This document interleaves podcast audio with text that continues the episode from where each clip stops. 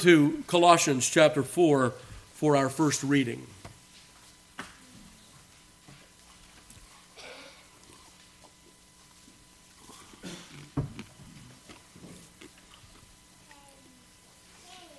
Colossians chapter 4, verse 1.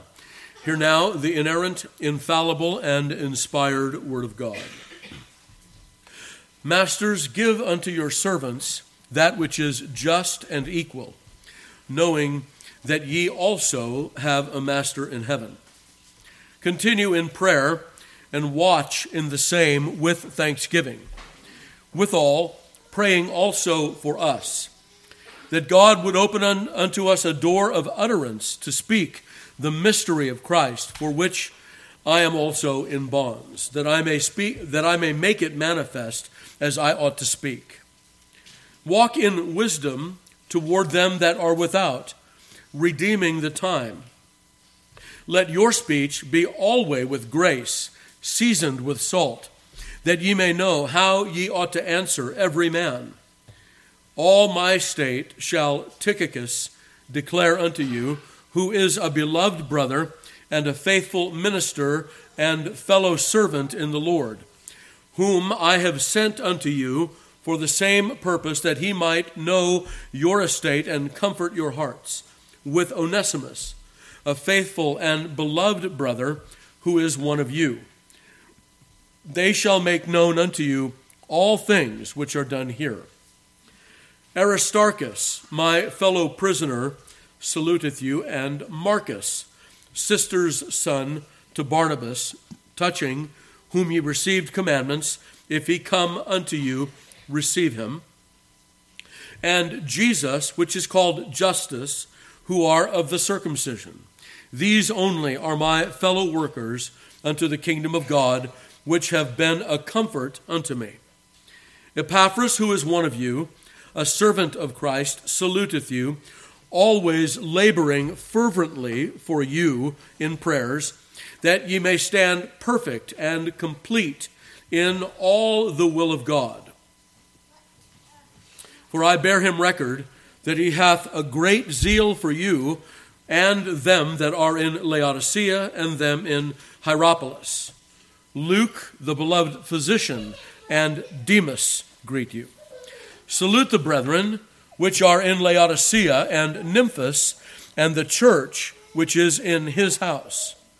And when this epistle is read among you, cause that it be read also in the church of the Laodiceans and that ye likewise read the epistle from Laodicea. And say to Archippus, Take heed to the ministry which thou hast received in the Lord, that thou fulfill it. The salutation by the hand of me, Paul. Remember my bonds. Grace be with you. Amen. May God add his blessing to the reading and hearing of his most holy word. So we come to the final chapter of this wonderful little book, Colossians. Um, it is my opinion that the chapter break is ill placed here, that this first verse belongs to chapter 3 to finish up the discussion of, the, of that domestic institution of, of you know, slavery or servanthood. And so we have uh, masters then and they're spoken of very, uh, very directly. Uh, Paul speaks very directly to them Give unto your servants that which is just and equal, knowing that ye also have a master in heaven. Well, there are several implications that come springing forth from that, right? The first is what? Well, that there is no authority that is an absolute authority except God's. God alone is Lord of the conscience. And so, masters are brought under the dominion of that uh, of that uh, overarching sovereignty of God, that in their commands and counsels to those that are under authority, they will, they will remember or must remember that they have to give account for that. They will give account as to their leadership. Um, very often, we, we talk about, uh, uh, especially in our day, we seem to want to speak about being the champions of the oppressed that authority tends to corrupt. Well, let's remember, first of all, that authority comes from God. It is, it is a part of His economy to have certain people in charge over other people. And that's in the family, in the church, in business, in commerce, and in the state. And all of that comes from God. And that's because God knows we need authority over us. Uh, you only have to read uh, for the last seven chapters or so, uh, no, five or six chapters of, of the book of Judges to know how necessary it is that there be a king to keep everyone from doing right, what's right in his own eyes instead. Uh, and so, masters, notice that being champions of the downtrodden, being champions of the oppressed, doesn't mean champions of those that are under authority. There's a difference between authority and oppression, or oppressive authority. And while some would have us believe today that all authority is oppressive, sadly, we have given them leave in some sense to believe that because many in authority have been oppressive in that authority. But it is not necessary. It is not essential to authority to oppress. The Lord teaches us this very clearly here. You have a master in heaven. And who could ever say that God's authority is oppressive? And so we start from there. We recognize that authority is an institution of the Lord.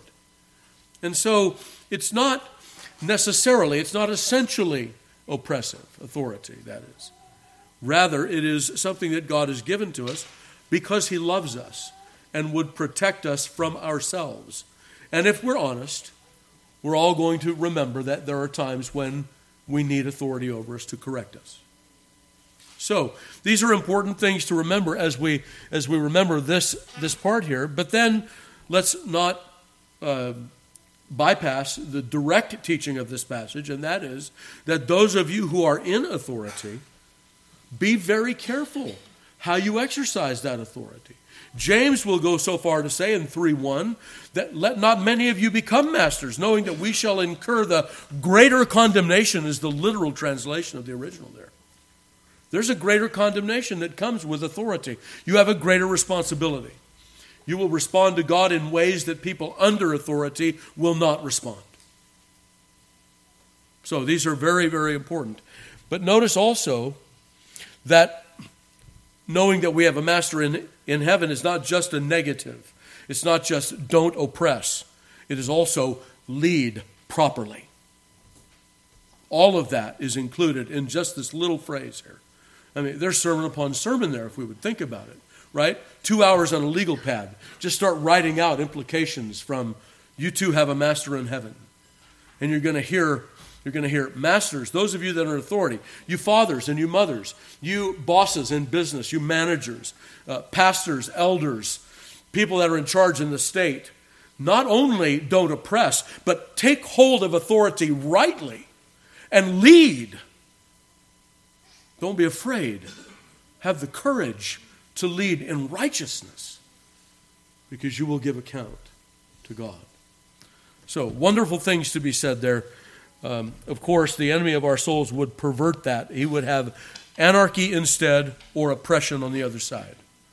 We don't want that. We want the Goldilocks version. We want it to be just right, exactly according to the scripture. Okay, so that's verse 1. Now the apostle will, will speak directly to the Colossians and tell them to continue in prayer. Uh, keep in mind that in the original, this is a second person plural imperative. So it assumes a habit and a practice, and it encourages to continue in that habit. Beloved, continue in prayer. If you haven't started yet, then start so you can continue in prayer. That's the point, right? The people of God ought to have a regular practice in prayer, but not just asking, watch in the same with thanksgiving. And the word watch here, how many of you know someone named Gregory? Yeah, many of you do, right? The word Gregoria in Greek means to be watchful. This is the word that's used here. And often the word watch is translated for a word that, that would speak to us about, you know, there are times when it will be necessary for us to, quote, watch in prayer. Not just to be diligent and, and uh, circumspect in our prayers, not just to be aware, right, instead of praying in a rote fashion. Okay, so, so to watch with, with that kind of intelligence and awareness that we ought to be praying, but sometimes also to lose sleep and to pray instead. What the ancients used to call a watch or a vigil in prayer. So sometimes that will be necessary as well. And then, thirdly, notice we have thanksgiving. It's not just asking, it's also giving thanks. Proper prayer is always giving thanks as well as asking. Now, Paul will uh, speak about a, a particular request, praying for us that God would open unto us a door of utterance to speak the mystery of Christ, for which I am also in bonds, that I may make it manifest as I ought to speak. So, verses 3 and 4 there take up quite a little bit of space on uh, Paul praying that the ministry would go forward. Well, that is a wonderful prayer. Your minister desires that you would pray that for me and for other ministers of the gospel that are living today and preaching. That the Lord would be pleased to advance his word, that they would speak it as they ought to speak, make manifest that mystery of Christ, and so on. No matter if they're in bonds or if it's costly or not. All right, so then notice also, and I think that we might say that Paul is still speaking about prayer here when he says, Let your speech always be with grace, seasoned with salt. You should pray that you, in your speech, might have an answer to give to every man.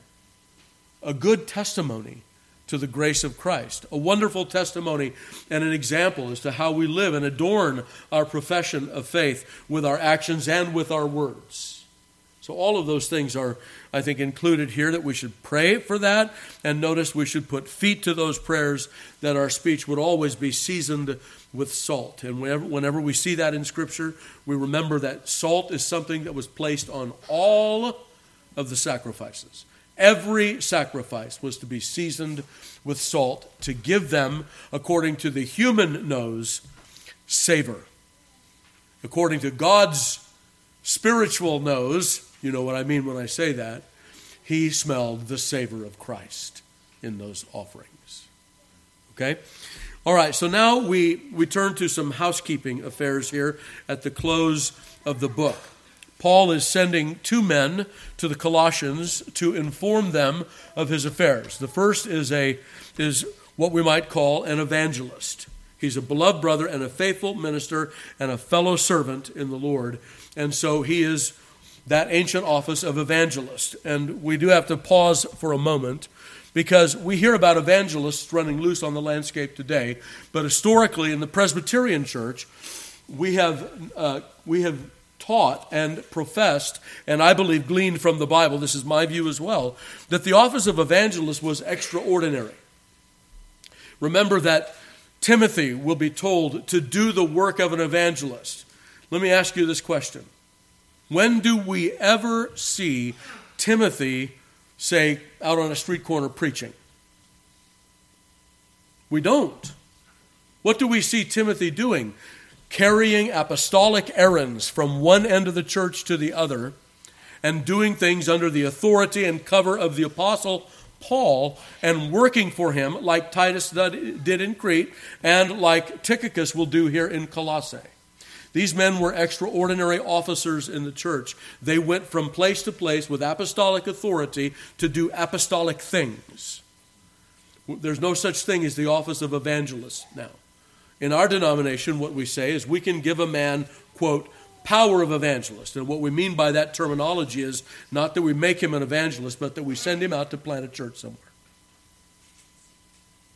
Okay? And the reason we have to say this today is because there's a a couple of new startup denominations that have said that the office of evangelist is part of the esse of the church, not a part of the bene esse of the church.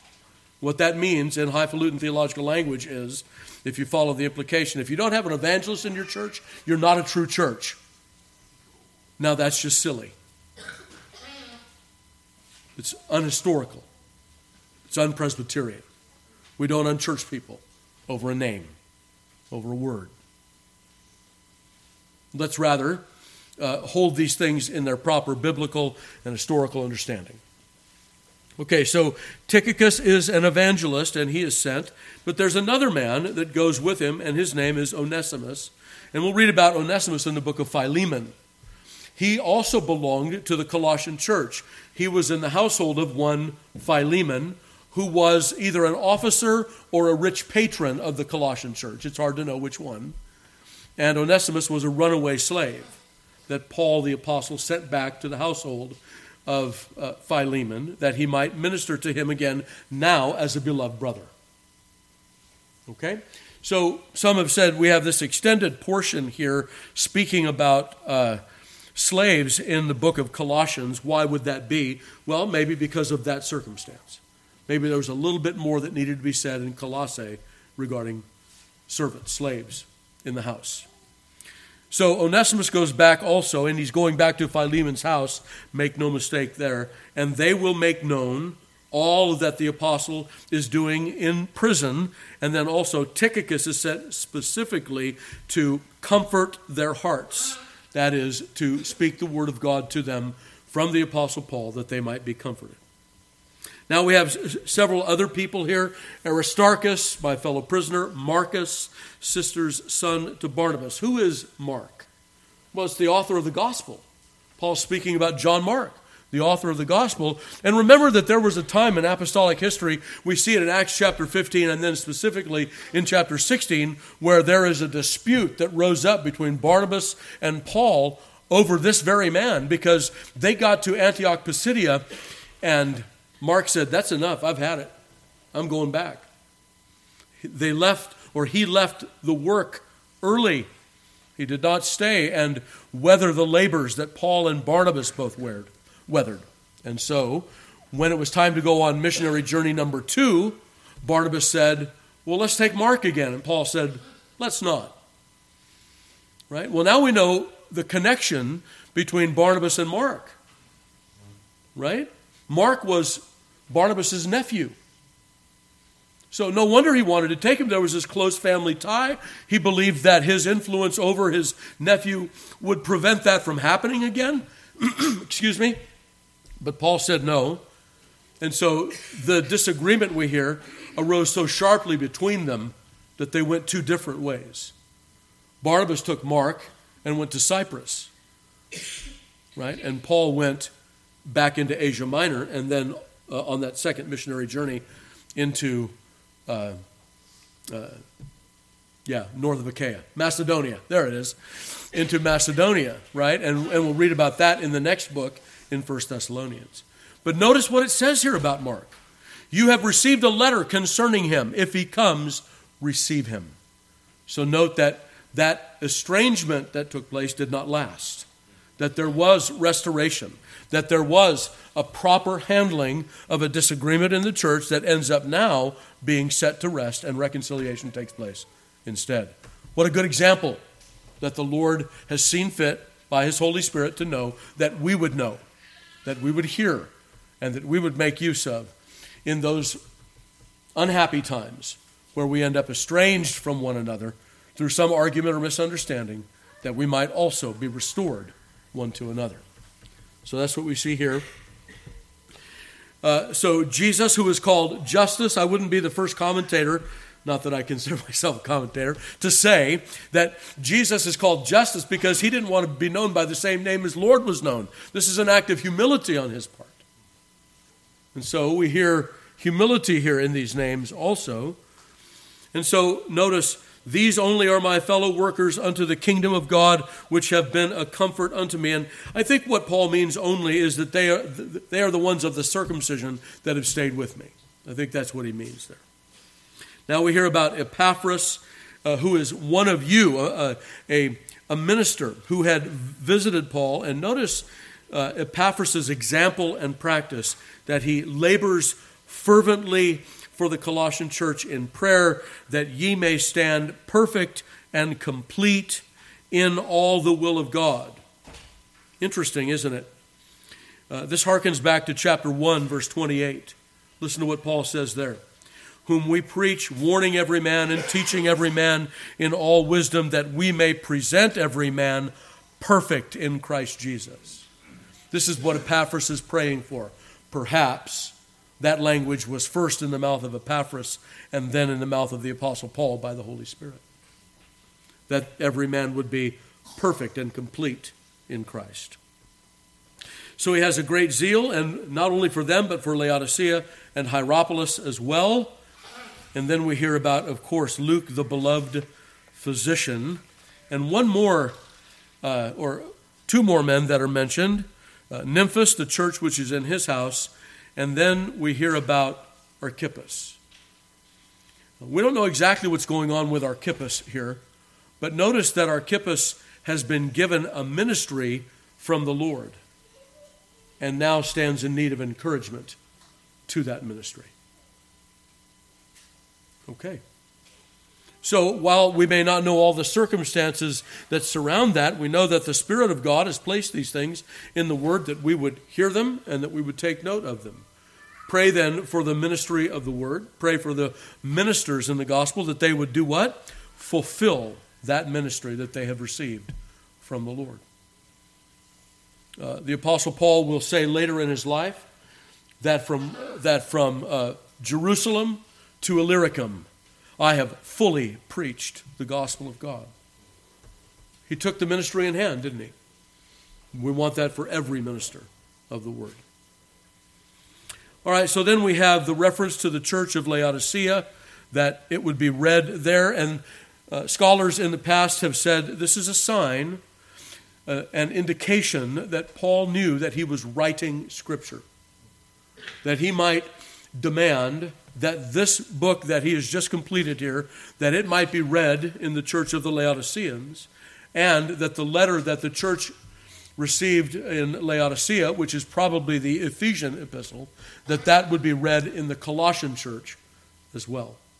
And this is in, this is indicative that like his counterpart peter he knew that he was writing the very word of god and it needed to be read to all the churches. Okay Finally, then, we have his sign off and his final exhortation to the people remember my bonds. And what does he mean? In prayer. Remember my bonds in prayer. Pray for me while I am in prison, that I might be delivered, or if not delivered, that I might be provided for, or if not provided for, that I might fully preach the kingdom of God here in prison. Right? And then grace be with you. Amen. We come to the close of Colossians chapter 4. Let's stand and